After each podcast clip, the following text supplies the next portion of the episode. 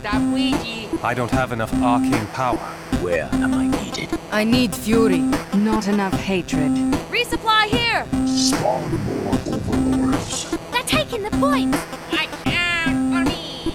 Yes! Victory! Greetings, friends and fellow gamers. Welcome to this episode of Not Enough Resources, a bi weekly gaming podcast hosted here on roguesportal.com. My name is Ryan. I am joined this week by my co host, Dylan. Dylan, how are you doing? Another week in paradise, man. Perfect, perfect. Glad to hear. As always, you can follow us on Twitter at NER Podcast. That's Not Enough Resources Podcast. We try and circulate some uh, newsworthy stuff from other gaming websites because they pick up a lot more than we do, being such a small organization. But that doesn't mean that we're not passionate about play. So I have one particular question for you, Dylan. What have you been playing? What's what's now playing for you? Uh, so I'm continuing my League of Legends uh, climbing struggle, as well as some smatterings of Hearthstone and some World of Warcraft. Um, though World of Warcraft grind is usually just me working on getting flying while watching a movie, so I wouldn't really count that. Um, but uh, yeah, uh, still really enjoying um, League State right now. Uh, I know a lot of people don't like it, but I've I've switched into playing top lane pretty much all the time, and so it's really different. Um, playing some beefier characters, but uh, the lane itself is a lot more fun, and I feel like I always have influence on the game, um, regardless of of uh, matchup circumstance. So that's fun. Perfect, perfect. And you were speaking briefly about like the state of the game. Is is there anything that's kind of shaking things up right now? Yeah, so It's in have a brand new flux? champion, Um, that's that's kind of putting the game in flux, as well as we just see.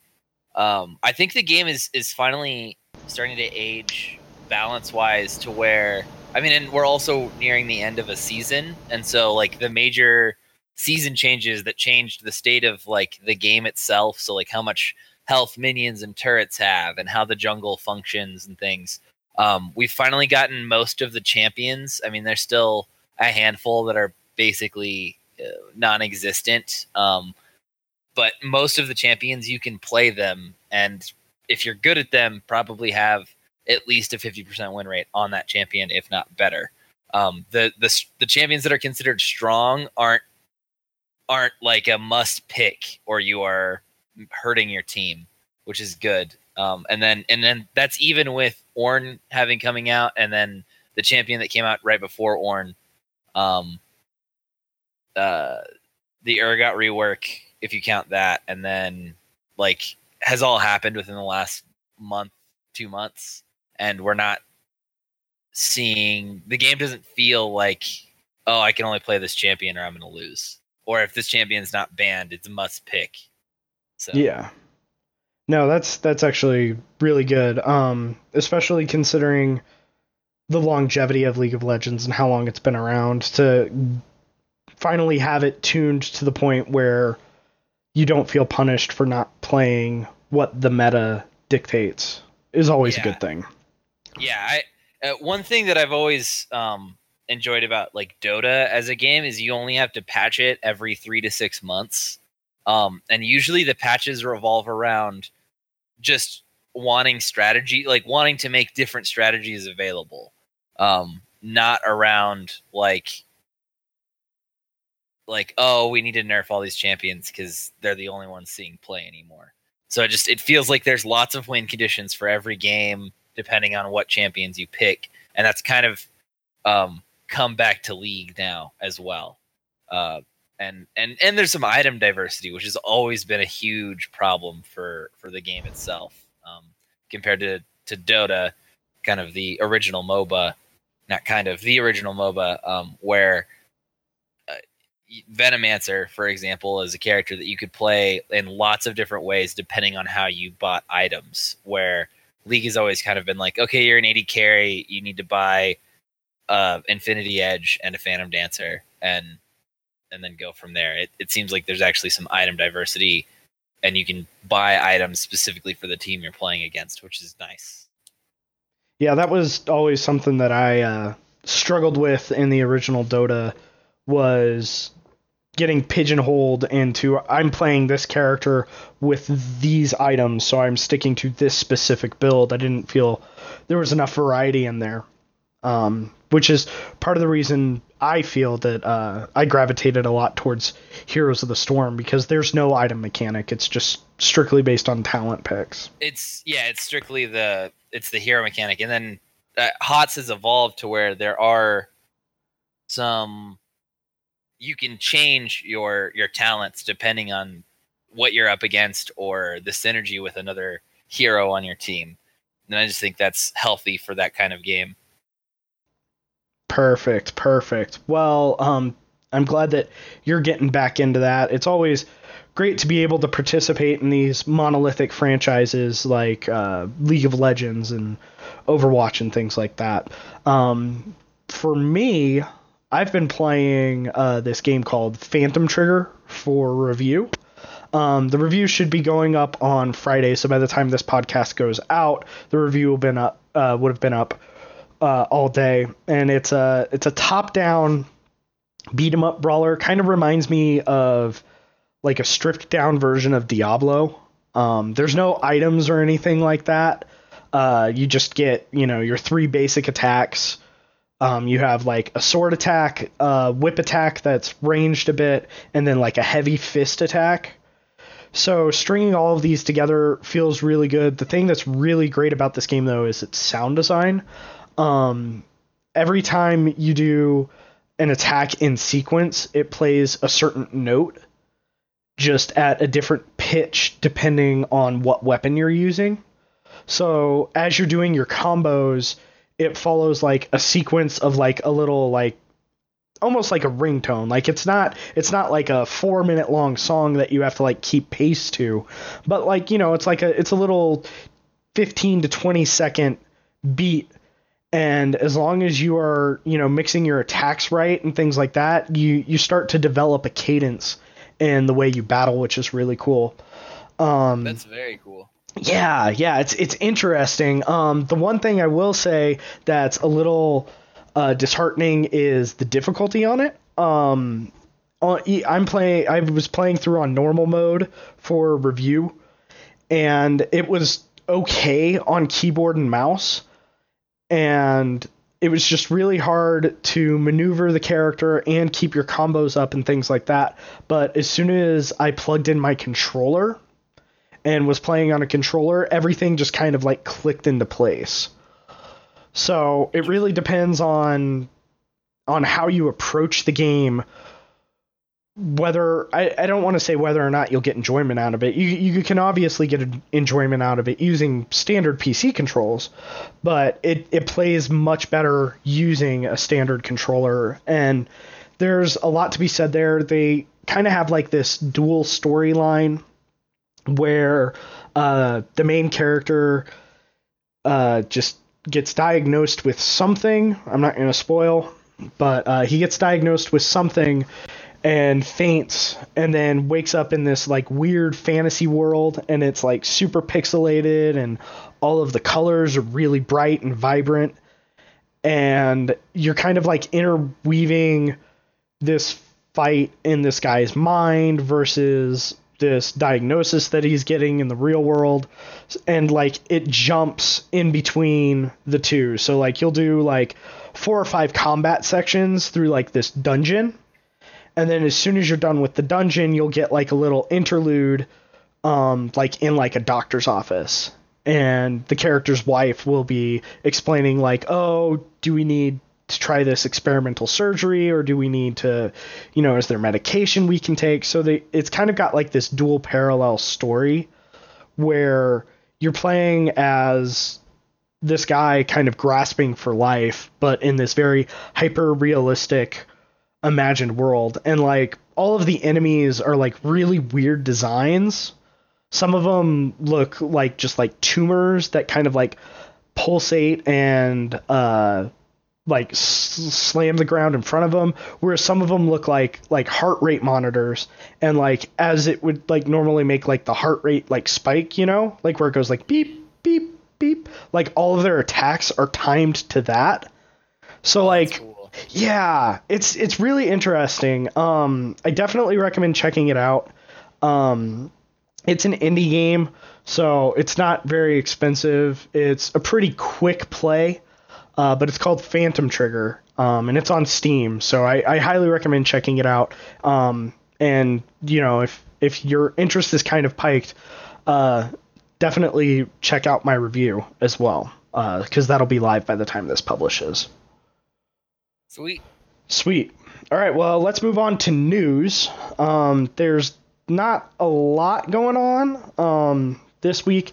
There was the GameStop Managers Conference, which announced a small amount of new games, and then Nintendo had a uh, like a video roll that ran on their YouTube site that announced a bunch of indie games for the Switch.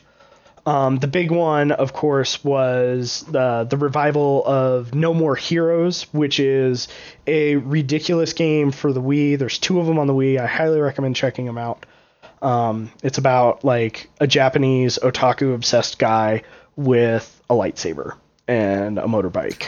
it's it's it's really cool. If like we'll we'll talk about No More Heroes when it comes out but uh, it's made by Suda51, who is kind of got this uh, this aura of being an artiste. You know, he wants he wants to push gaming in a direction that might make you uncomfortable, but also has something to say. So to see him back in the saddle um, is just really really cool. Um, but other than that, the big one that everybody's making a fuss about is Capcom is doing a cartridge re-release of Street Fighter 2 for the Super Nintendo. Hipsters. Yeah, what what do you mean hipsters? Oh, uh, well, I mean, why? Why? yeah. I mean it it comes off almost like, you know, oh, vinyl records are so cool, man. Look at my sweet vinyl collection. And what I think is really interesting about this is this is a third party, right? This is Capcom. This isn't Nintendo. Yeah. So like it's not like it's going to have this huge mainstream push from Nintendo. It's not going to have their backing, you know, Nintendo's not releasing Super Mario World or Earthbound or anything like that on this older cartridge-based format. This is just Capcom. Okay, but knowing Nintendo, like, I mean, if if this works even a little, little bit, then Nintendo will be like, "Hey, we don't we don't have to sell games that people will play. We can just put the cart old cartridges out, and people will just buy them to have them." Yeah. Well, and I mean like especially if you look at um the Super Nintendo classic stuff. And Yeah. like how that all unfolded where you can't you can't pre-order them because there's so much scarcity and on top of all of that like Amazon opened their pre-orders at like 3 a.m. in the morning on a Tuesday. So like if you weren't up at 3 a.m. with insomnia, you didn't get one mm-hmm. you know but like i think it's also very interesting that capcom is doing that with street fighter because street fighter is included in the super nintendo classic Yeah. you know but i mean like so is mega man x like that that is like the only other capcom game that i would put in that like same echelon from that that era you know Yeah, yeah, yeah. Well, I mean, Mega Man X, I think, I think is one of the best games ever made. It might be the best platformer ever made, in my opinion.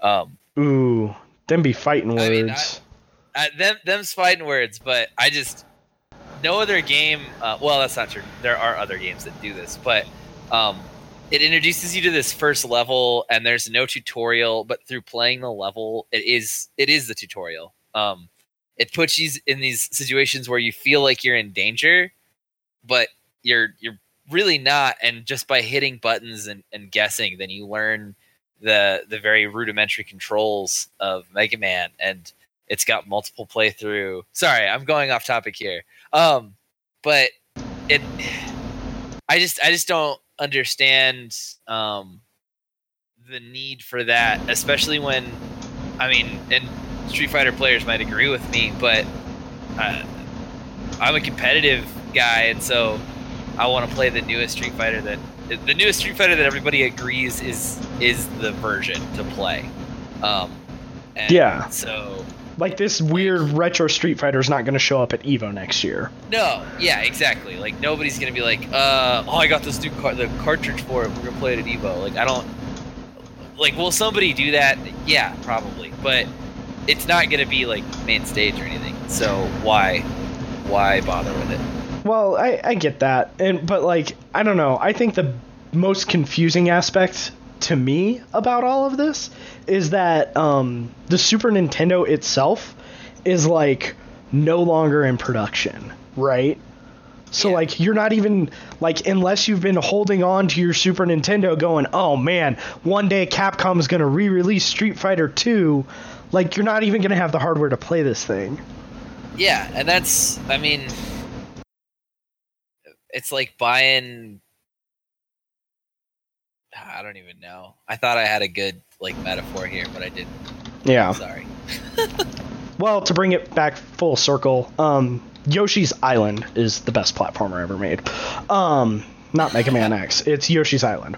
Um, but uh, the other big news this week was um, there are uh, the legendary dogs from Pokemon Gold and Silver are now available in Pokemon Go. So um, that's that's a big deal for a lot of people. I know a lot of people kind of grew up on Gold and Silver. Some people see that as the one of the best sequels ever made. I, I see Gold and Silver as being um, like the definitive best Pokemon games, uh, for sure.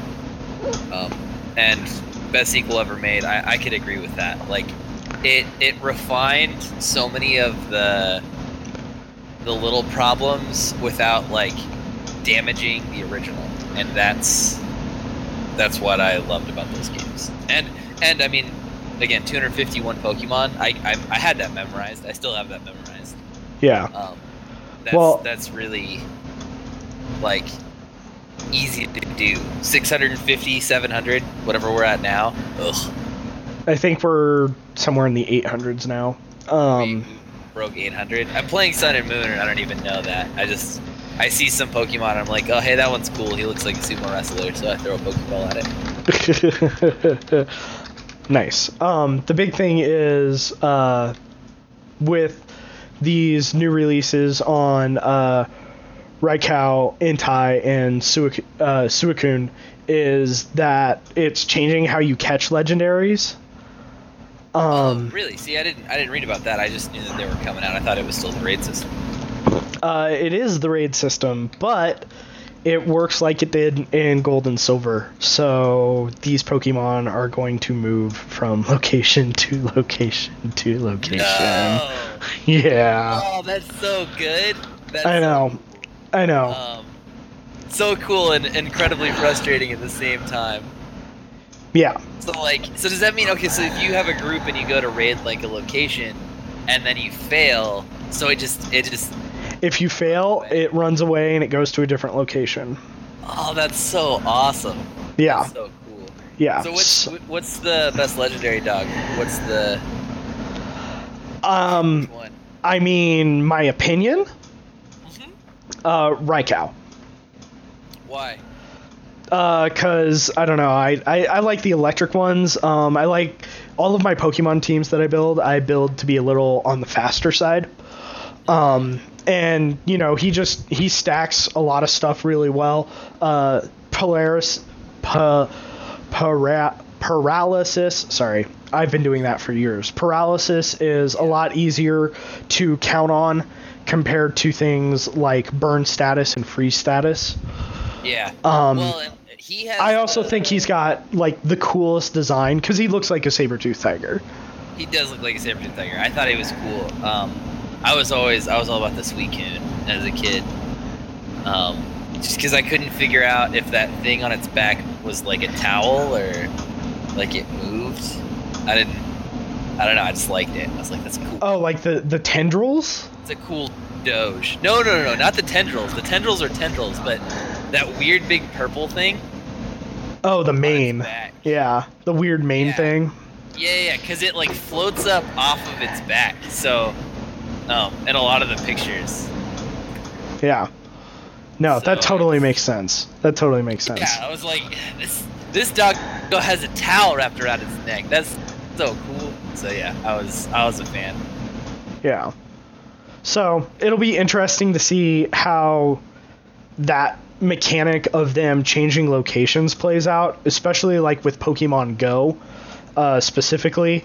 Um, I know a couple times, like since the legendaries have been out, um, like I will see a large amount of people playing, and like I'm just thinking of like that large amount of people and then them like moving and transplanting and like you know like like the car the car uh what are they called the motorcades like like motorcades you know like motorcades of Oh. pokemon players going from location to location to catch these dogs like Uh, there's I- enough traffic in Denver. Just walk, please. Yeah. If I catch you doing that, I'm gonna complain.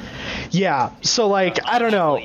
It, it'll be very interesting to see how all of that plays out. Um, the legendary dogs are going to be available from September 30th until October 31st, so it's only one month. Um, there have been some of the next generation of Pokemon, Generation 3 Pokemon, um, found through data mining, so it's unknown when that's going to drop but it'll be interesting to see if after October 31st they rotate back to the legendary birds and kind of like keep the legendaries on rotation.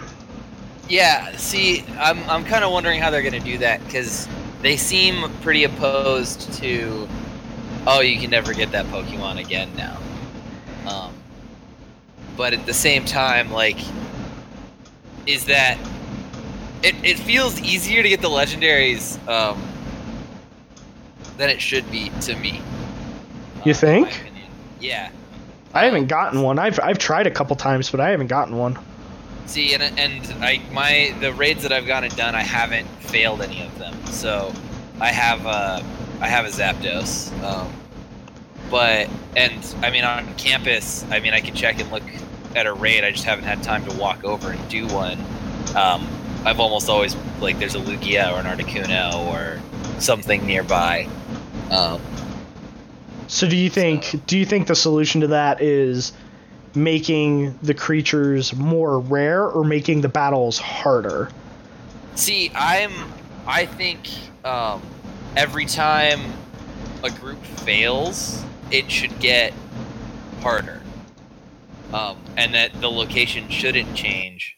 Like for the dogs, I'm all for it, um, but that's just because of the way that that worked in. In gold silver, that it mirrors their mechanic, yeah. it mirrors that mechanic. But like, like it would be cool if there was a different mechanic for for different legendaries, and I'd like to see something like that. Um, I'd either like to see like maybe it gets harder, or maybe you can't try again. Um, maybe each because they've been doing it what at like 15 day increments or something. Um, Uh, I think so it's like 2 weeks, so like 14 days, something like that, yeah. days? Yeah, like two weeks. So so maybe you get to try to catch each legendary once during that two week period. Yeah. um, and otherwise you can't get it. But because they require groups of people, I understand why that like a lot of people would be opposed to that because it's hard to get groups of people about. But I also know that like World of Warcraft works, League of Legends five team works, like group gaming is a thing. And so I think if you did that, then you're going to increase the social aspect of Pokemon Go. And I think that's healthy for it because I do really like the idea of hey, you get to go walk around and be active. Um, Hang out with your of- friends, like hang out with your friends. You can you can talk while you're playing. Like most of the shortcomings for Pokemon Go for me is just like the fact that my phone has to be like on while I'm playing. Like I, if I got like a tech like a text message in my pocket or or it buzzed like while I was holding my phone and I could pick it up and open it and then the thing was there. So that I can look around and experience the walk and talk to my friends at the same time. I think that would make the game infinitely better. But Yeah, I Um, agree. I, I, well, and I think the biggest problem with that has to do with the technology of smartphones and less Pokemon Go. Because like right now, right, I'm recording this podcast. I have Notepad open looking at the notes for the podcast. I have the recording stream going. I have our call going and I have a web browser open in the background. But like with a phone, you can only have like one thing open at once Yeah. and like I think I think there the technical limitations that are holding Pokemon back, there is nothing Pokemon can do about that. Well, I guess I'm thinking about the fact that like Uh, on a road trip, I can have my phone. Pl- I have my phone like the auxiliary cord in, and I open the map and I put in my destination, and then I open Spotify, and I hit or or Slacker for my podcast, and I hit play, and then I lock my phone, and my map voice command boss lady comes on and tells me when I need to turn. Um, and so I feel like Oh. I, like if if it if there was something like that so like because it's still you can have the gps so it's actively on while you're moving and it could um, just be like I mean, because it's me, I would like it to be like Professor Oak, you know. yeah And and he yeah, would how just be like cool would be? and he would just be like there's a Pikachu nearby. You don't have that in your Pokédex yet, you know. yeah or or this this uh that's it's not the time to use that Yeah, yeah, yeah. It's like you're going too fast. This is not the time to use your car. The- Yeah. the poke even if it was so simple like and again that i'd much prefer it be professor oak but even if it was the pokedex like sound or the i mean all of the pokemon have have a cry that's a digitized sound that they make if my phone made that noise and i like pulled it out it's like oh sweet there's a there's a gligar 20 feet away let's start throwing pokeballs at it that would be awesome Yeah. um, and then I'm not, and then again, I can't engage in walking around, walking up and down Tennyson and talking to my homies. So Yeah. No, I, I get that. I get that. Hopefully we'll see what these changes bring uh with these new legendaries. And that's the other thing is like these games are not static and locked anymore. So these changes could happen, you know? yeah, yeah, it can it can evolve, but I still am. I mean, I'm I'm all for the game. Don't. I, I, it, I think it's so cool. It's such a great idea. I think it's. Um, I mean, as a little kid playing Pokemon and during like the Pokemon obsessed era, Oh, that's what you wanted. You wanted real life Pokemon. I want a real life Pokemon. Like I was already like as a kid, I was like, I'm gonna engineer like little mechanical Pokemon parks that you're gonna be able to go like run around in and play in. Um, I'm gonna make like a real life Safari Zone. And now, I mean, it's a cell phone and and it's digitized, but like that's still that's it's what I wanted. Um, Yeah, that's most of the battle. Yeah like and that's that's yeah so we're we're already more than halfway there. The the only the next steps are like making it so that it's more friendly to to play while doing other things. So you don't have to like actively play pokemon go i guess. Like you are always playing it instead of having to actively play it. I don't know if that makes sense. No, I mean it does. It's it's all of those stupid free to play mechanics from like Farmville and stuff like that where it's like you set it for like oh this this objective is going to take like 4 hours to complete. And then you come back to your phone 4 hours later. You know, there there's still something happening in the game. You're just not watching that 4-hour timer tick down second by second. Tick down second by second yeah and then like and then from there is like having the actual battle mechanics that are on the pokemon cartridge games accessible to everybody so that competitive pokemon is is everywhere that's, that's See. that's what i want I don't know do about that. I well, and I don't think they can either. Because like I think I think there's there's a certain amount of of charm to Pokemon Go because of how it takes the Pokemon experience and it simplifies it so it's accessible. As soon as you start entering like okay, well now you have your Pokemon and you have to pick that Pokemon's four moves and then, you know, you have to make sure that they have the right um what is it personality type was it? Not Yeah, yeah, ivs the Well, personalities. people are already doing that. There's a Calcy IV is an application that you open and then you open Pokemon Go and then you it makes a button that you can hit and it'll tell you the IVs of your Pokemon and if they're in the like top percentage of that Pokemon. see that must be android only because that stuff's not on iphone It it, I, it might be. Um, I unfortunately have it. Somebody showed it to me and so I had to put it on my phone. Um, yeah well, and, like- I wish I didn't know because I was all for like I can just play Pokemon Go as a collector. Um, yeah I can just try and complete a Pokedex, which is just that's equally as cool. But then you tell me as soon as you tell me there's more to it, then then I have a problem. yeah so pokemon go is here to stay which i know a lot of people were concerned with when the game first came out Yeah. Well, I mean, what it's been? Are we on two years now? a year and a half Year and a half. Yeah, yeah. yeah well not quite like a year and three months In three months. Yeah. yeah so yeah. And it, it's cool that they keep adding these new legendaries and uh expanding the pokédex is always good. So it you know there's Well, there, it there's room for it to grow. Problem. yeah. Well and like the one thing i would like to see them implement honestly is um i would like to see them implement a better day night structure. Yeah. I um because it's like here's all of the pokemon from gold and silver but it's you know one o'clock in the afternoon and here's a Hoothoot and i'm like well wait a second like Hoothoot's a nighttime pokemon Hoothoot yeah. and Spinarak being everywhere during the day is a little bit frustrating um, because uh, again, like it, gold and silver refined blue and red, yeah um, and part of that refinement was adding the day and night system. Yeah Yeah, and that that also like along the same lines as that is I also want to see the um I want to see like the if I'm in a national park or something, I want to see them go through and make like certain areas where there might not be a lot of people, but they are like actual parks. Yeah. Have unique Pokemon or more Pokemon or something. Um just because I, I always again it's that frustrating thing of like there's more Pokemon in Walmart than out at Stanley Lake in the middle of the afternoon.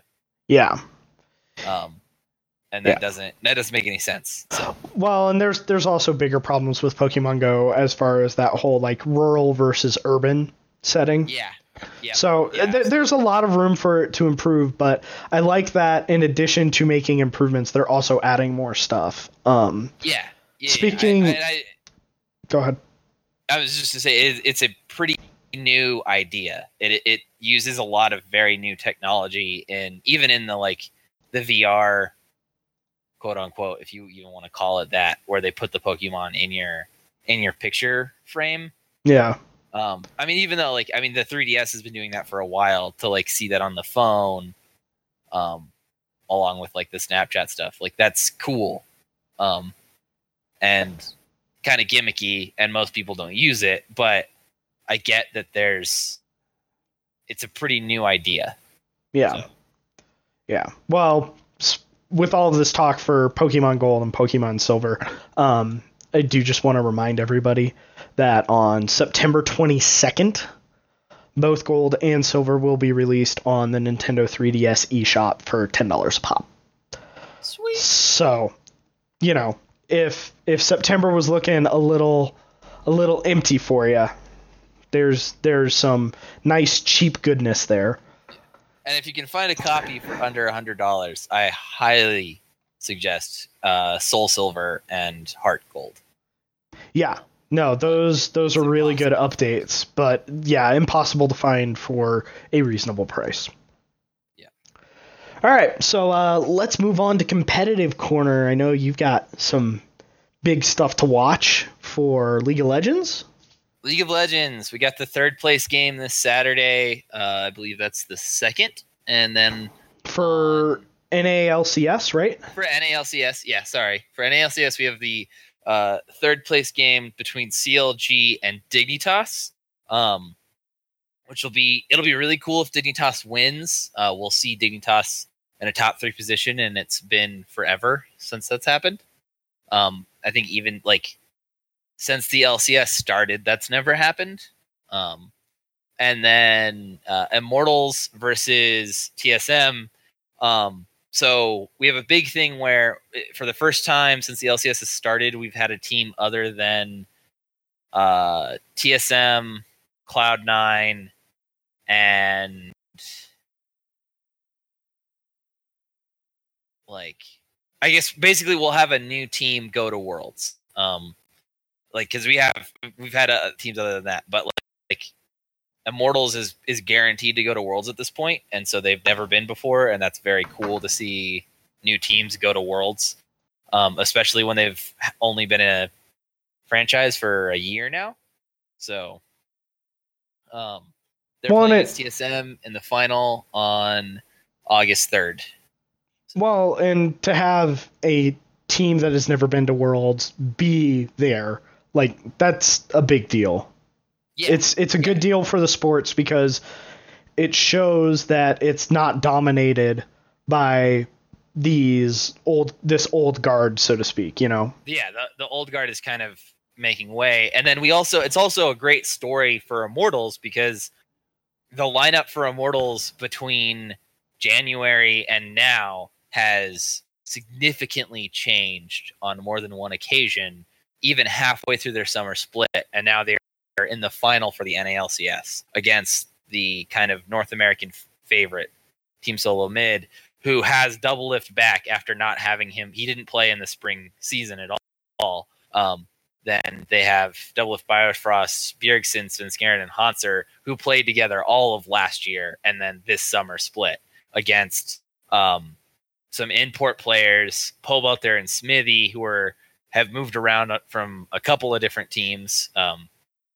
CLG, I think, being the last team that they both played for, and then um, Flame, who was considered the best top laner in the world in the first couple of seasons um, that he played, and this is five or six years ago, um, coming in with Cody Sun and Olleh, who whose names aren't huge. I mean, most people haven't heard of those guys. They've been around, but um, it's just it's exciting to see that they're they're playing really well together. And um, the from the games that I've watched, I think Immortals is one of the only teams in North America that none of the players look like the anchor and and i mean that anchor not in like the positive relay running way but in the pulling the ship down kind of way Yeah. um, where i look at i look at most of the other teams in north america have one or two players who um, either play really inconsistent or um, are being carried by the other four or other three in some cases. And you look at immortals and i and i just i don't see them playing that inconsistently. I don't see like uh, like i won't say pobelter is the best mid laner in na i wouldn't even say he's the be- third best mid laner in na but he does his job. Um and i can say that for everybody on the team. And so they do they draft pretty well and their carries play carry roles and their non carries play non carry roles. And so i just don't see them. And and somebody i mean and it might not just not have been exploited from the games that i've seen but they seem to just play well together. Um, and do that consistently compared to like clg who does the we play really well together but they have some players that can't put a good game in every game. Like they either carry super hard or they fail miserably. Um, and that's how i kind of see Huhi play on that team.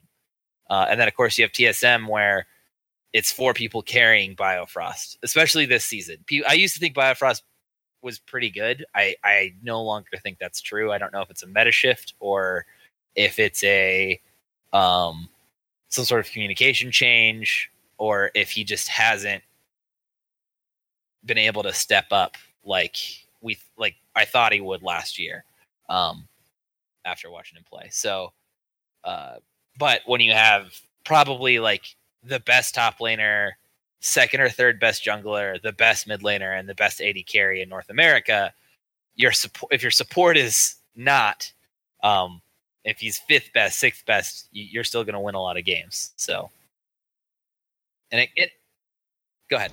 So that begs the question then who do you think's going to win it all? For NA LCS, I'm I'm rooting for Immortals. Um I think Immortals will win it uh 3-1. I think it'll go to game 4. I think TSM will win game 2. Okay, okay.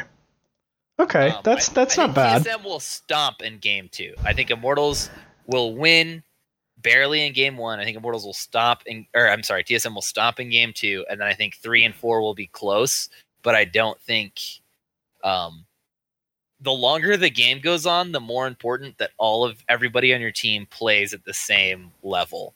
And I've watched Immortals do that to teams that have better players um, on more than one occasion. Definitely. No, that makes sense. You want to make sure everybody's playing at the same level, and it'll be very interesting to see how that all shapes out for NA. And then Worlds or what? Winter Worlds. Um, hmm. Let me see. World Championship. I Is- believe oh, that was last year.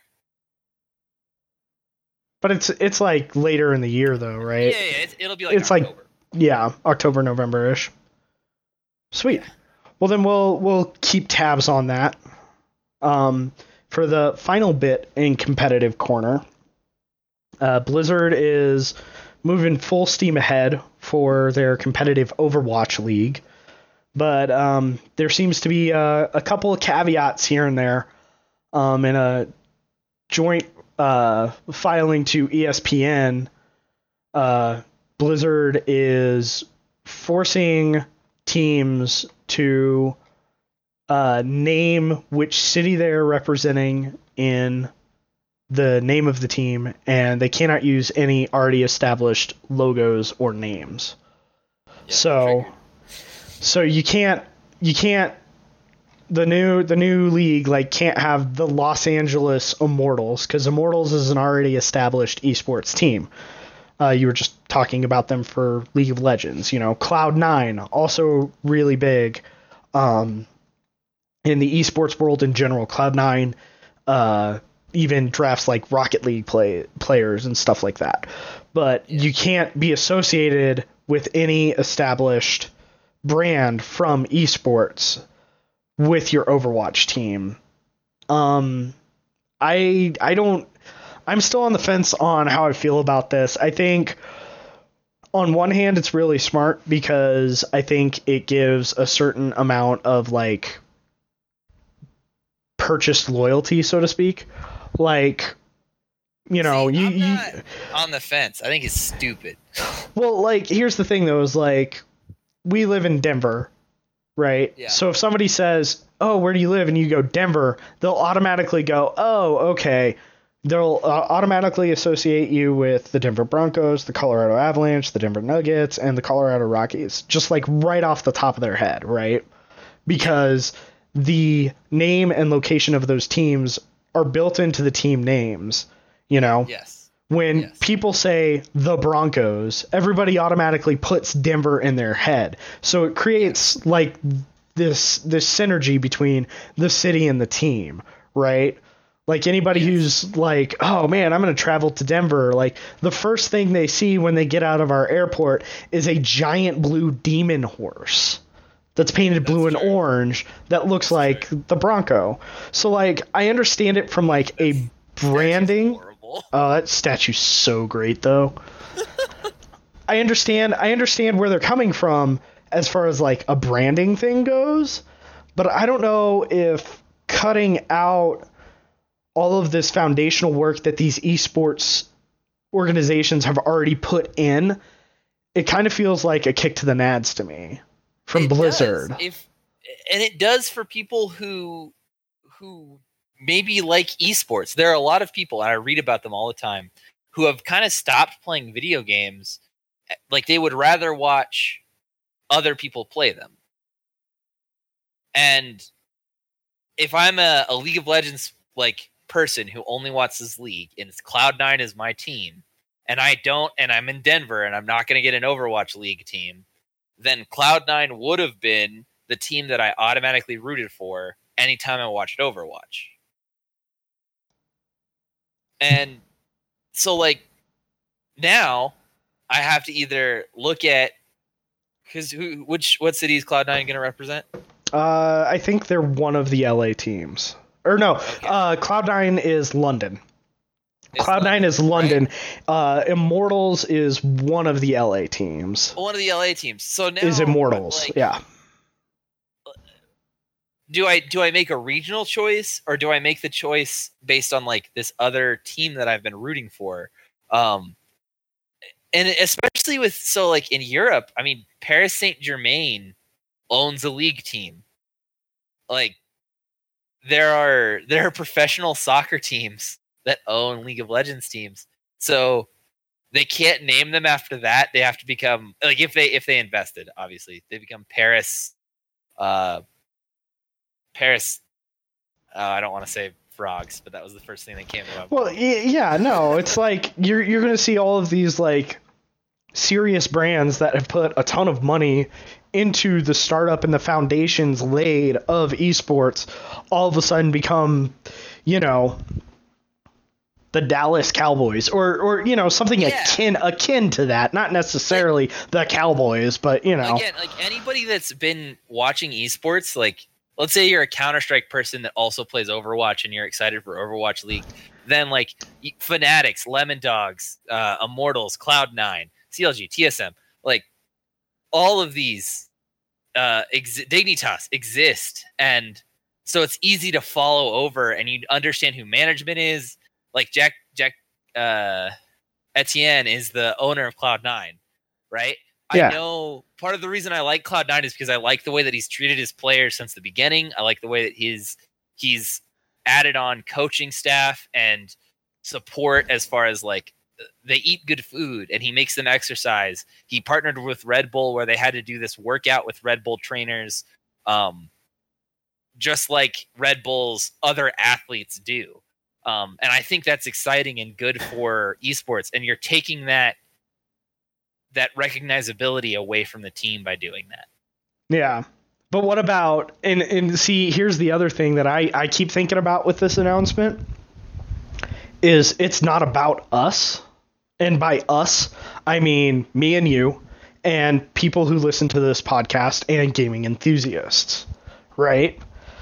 Because We're gonna watch it anyway. because we're gonna watch it anyway. But you know, Joe Schmo in Los Angeles who knows about Overwatch but isn't really involved in it from a competitive sense, doesn't watch.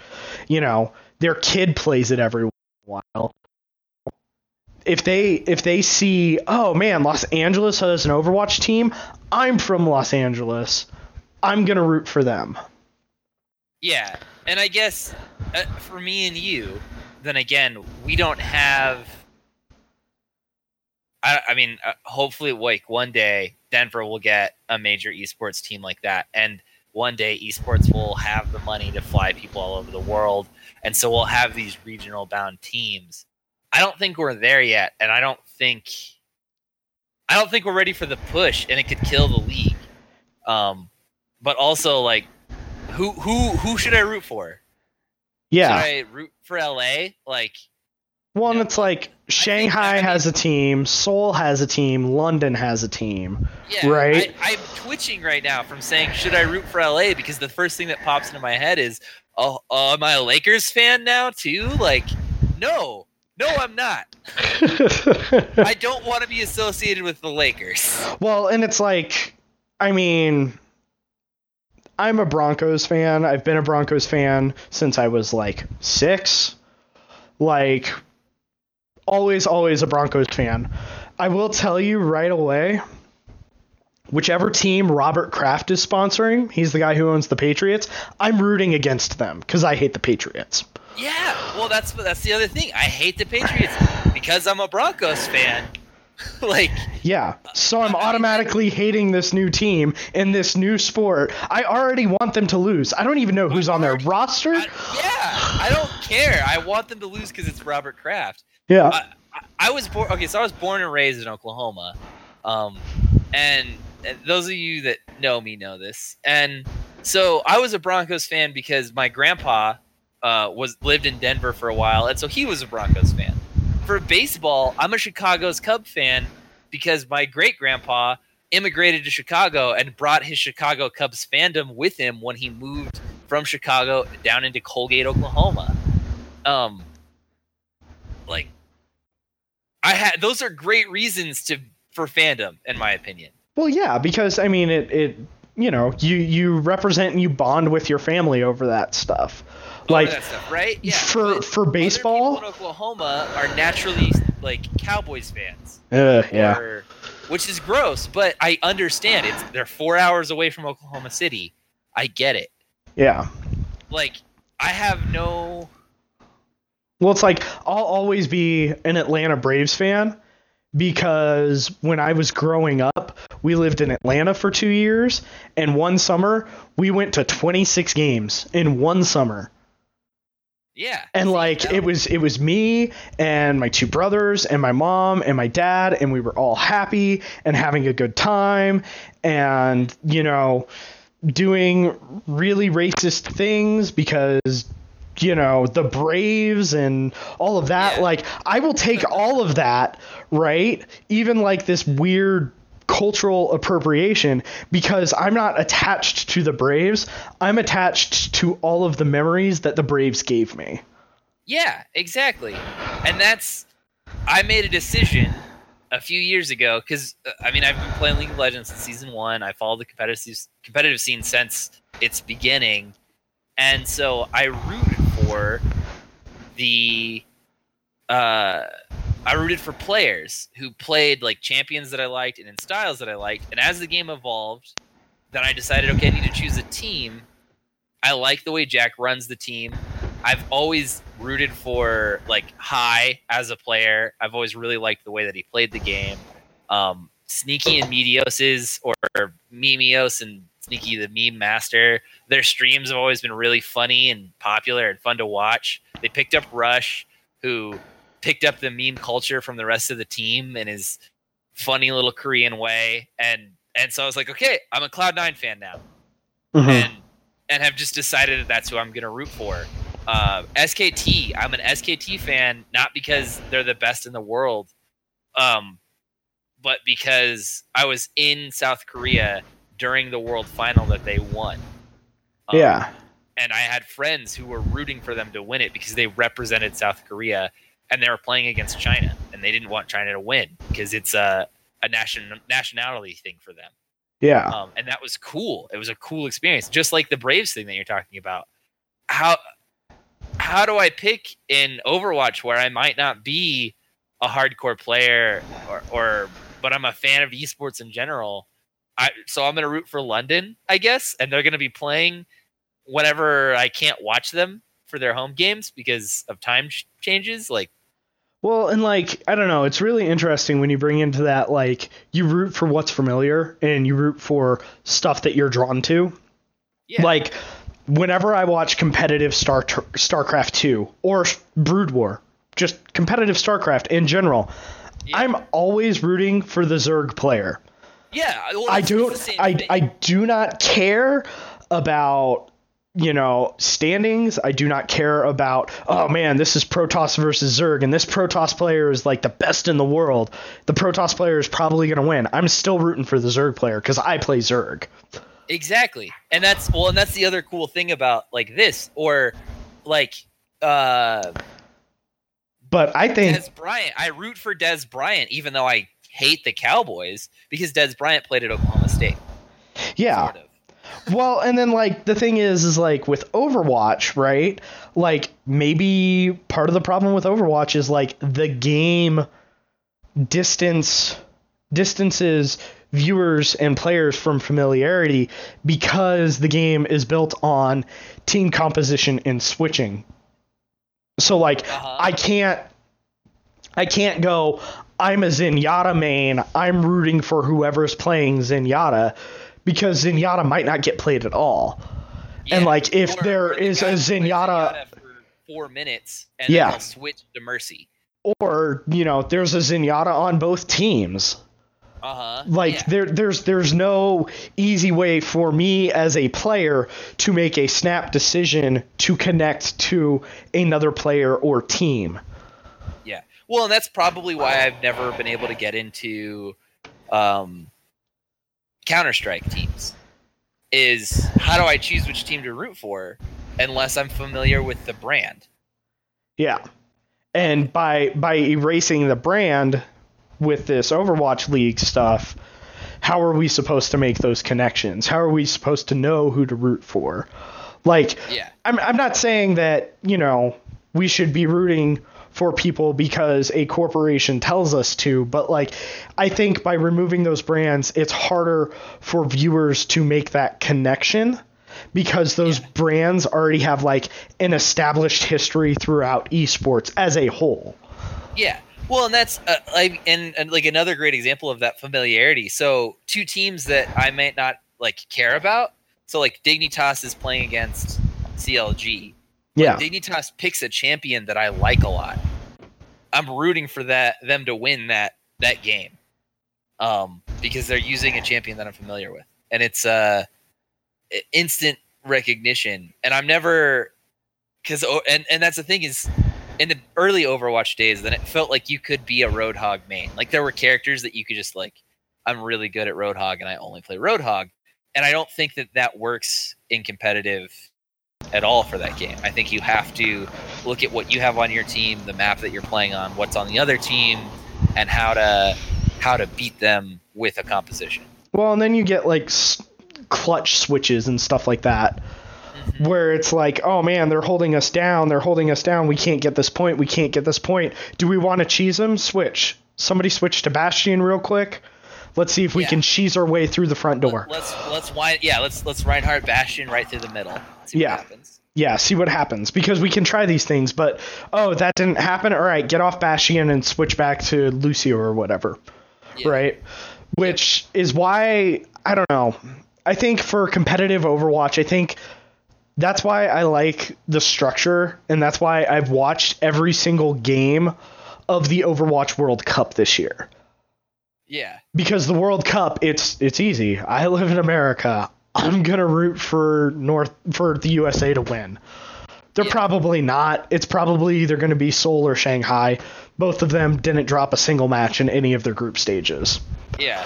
Like it's probably going to be one of those two, but like I'm engaged because I have a team to root for right off the bat and I don't have to make that decision. If you're living in LA, you know, making that decision for which which Overwatch team do I root for is very easy. But not every Overwatch player lives in LA. Yeah. And and people like us not will I mean, I'm not saying that like you're you're a bandwagon person or, or that I am, but the natural inclination is um if if I'm not bound by any team, I'm gonna root for the team that's like gonna win. Yeah, I mean, unless it's Robert Kraft's team. Unless it's Robert Kraft's team and then I just like hope all the balls are deflated and they all go to court. Yeah, exactly. right? I don't know. It's it's a Your mouse isn't uh the PSI's not high enough on it. Yeah, your mouse is. I, I don't know. Your your sensitivity is a little off. We're getting interference. We're getting interference. Yeah. Um. Sorry, sorry, Patriots fans, but not at all. Yeah, we we respect you because we like watching the game, but we're not sorry at all. Um. Not even a little bit. So yeah, I don't know. It's it's gonna be very interesting. Blizzard keeps pushing Overwatch League, and I think they want to. I I think their intentions are good, right? I think Blizzard's intentions are good. They want to bring esports mainstream in a way that hasn't been done before, and there are gonna be growing pains. And I'm I'm hoping that you know six months from now, this whole name and branding thing is just you know fading in the rearview mirror. I really really hope that. I want the Overwatch League to succeed, but at the same time right now there are just so many questions to be answered it's really hard to figure out where it's going to go so Yeah. I don't know. That that's kind of where I'm at on that. Um, other Overwatch news. there are a ton of nerfs and a ton of buffs. The game's really fun to play right now. It's in between seasons. I highly recommend getting on and trying the uh, team deathmatch mode. The team deathmatch mode is great. Um, it's it's just good fun practice. Uh, Mercy is so OP right now from some of her buffs, but like I don't know. It, it'll be interesting to see where Overwatch League takes things like that. Like if they drop a patch mid-season and it completely changes things. There's there's so many things up in the air with Overwatch League. Well, and I just I still see this kind of problem in Overwatch where I feel like you have to have like Reinhardt and Mercy on your team every time. Nope, not even a little. And I don't know. Like I hope that that's not true. I'm glad that that's not true. It's not. Uh, standard standard comp right now is uh, like Winston with Lucio and Zenyatta. Um, maybe switch Zenyatta out for Mercy. Um, but that it that standard comp with uh, two damage and another tank, usually D.Va. Um, but and damage is going to be rounded out by like Genji or Tracer. Every once in a while, you'll see a Sombra. Um, but that is that is where the meta's at right now. So, Okay. yeah, it'll it'll be interesting. BlizzCon's in a couple months. Uh, it's the first weekend of November, and the Overwatch World Cup will conclude then. So we'll we'll see what happens. So just I, this is just a question I have. So we got BlizzCon coming up. What do you think is going to happen to World of Warcraft? Um, I I can't answer that. I've I've been out of the loop on World of Warcraft for a year and a half now. Um, Okay, so I mean, I think. last expansion, right? Uh, huh. So it's the second last expansion, and I mean like it's the Warlords was supposed to be the last expansion, and now uh, Legion is supposed to be the last expansion. So are we? Uh, just do you think we have a third last expansion coming, or um, so this is this would be the announcement BlizzCon for it if it is? So I think there, there's a multitude of things going into WoW. The the big thing with WoW is WoW is king, right? Like it's it's got subscriber numbers. People still pay fifteen dollars a month for it. It is the reigning champion of that old school MMO style game, right? Yeah. I think the the thing that they could do the most that would shake up everything, piss off a lot of current players, but ultimately in the end be good is like WoW needs to shift to free to play. Oh, But there is there is such a there that there is so much work that would have to go into that that I don't even want to know. Right? I would like to see them go free to play to level sixty. Um, Oh, I'm surprised they don't have it free to play to level 80 now. or Like, even 80. Yeah, because they're only at 20 still. Um, yeah, yeah, free to play is only level 20. Can't join a guild. Um, can't. 80, that, does that put you through Pandaria? Uh, Pandaria was 95, I think. Or no, Pandaria was 90. It was 90. 80 Okay, puts so you so 80 puts you through Lich King. 80 to 85 is Cataclysm. Kata, yeah. Okay, yeah. So Pandaria was 85 to 90, and then Warlord was 90 to 100. I would like to see. And like, like see. So here here's the thing, and here's why I say that. Um I don't think we're gonna get a WoW 2. Right? See, I, I don't think we will either. Because here's the thing is like Destiny is already trying to do that. Because Destiny, for all intents and purposes, is an MMO, right? Yeah. there are they they have dungeons they call them strikes they have raids they have a gear progression system they have a loot progression system they have post game content where you cannot do it unless you meet a certain item requirement as well as a max level character right Destiny going from Destiny 1 to Destiny 2, everybody is losing their progress. Yeah. And I think there are people like I haven't played WoW in a year and a half. Well, probably closer to two years now. I haven't played WoW in like two years, right? My Warlock has over two and a half years of played time, right? Yeah. Like, I don't think Blizzard is going to kick that hornet's nest and say, we're doing WoW 2 and none of your stuff transfers over. None of your stuff transfers. Yeah, no. People people will crucify them. Yeah, people will, uh, rightfully so. Yeah. No, I and and I and I get that. So to me, WoW 2 would be similar to Cataclysm, but but bigger. Um, I would like to see them maybe change up. Um, so the way the leveling system works in Legion is that the zone levels with you. So I would like to see them rework the whole world so that the zones level with you. So, Um, so you you're play saying through any zone, basically. turn it into Diablo. level. Yes. I would be okay with that. Um, I think, as far as Warcraft is concerned, just Warcraft in general, not necessarily WoW, Warcraft in general. Um, I wouldn't be surprised if there was a Warcraft 3 remaster around the corner, That similar to how they did StarCraft remastered.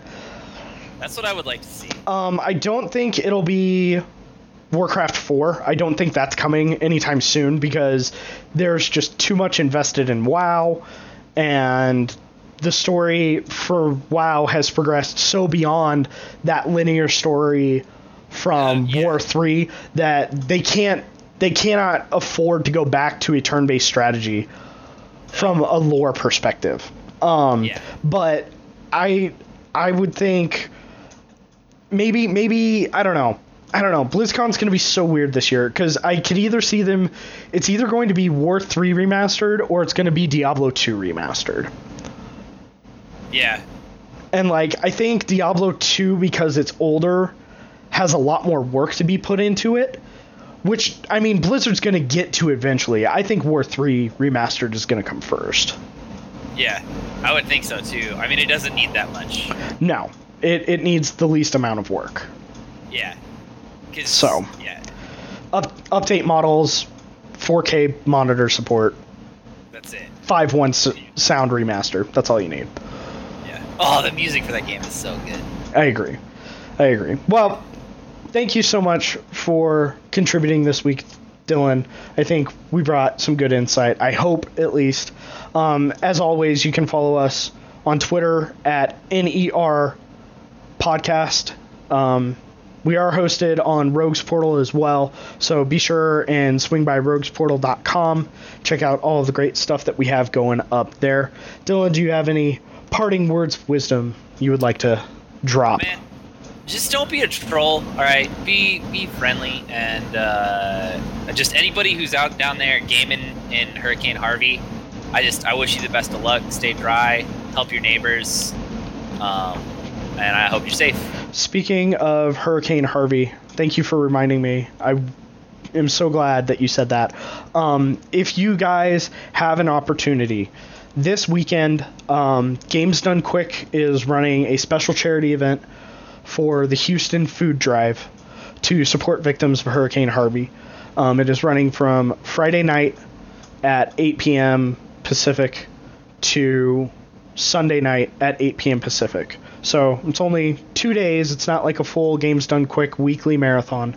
But I highly recommend that you support them, watch their stream, donate. They're very, very good about raising money for causes and giving that money to the right people.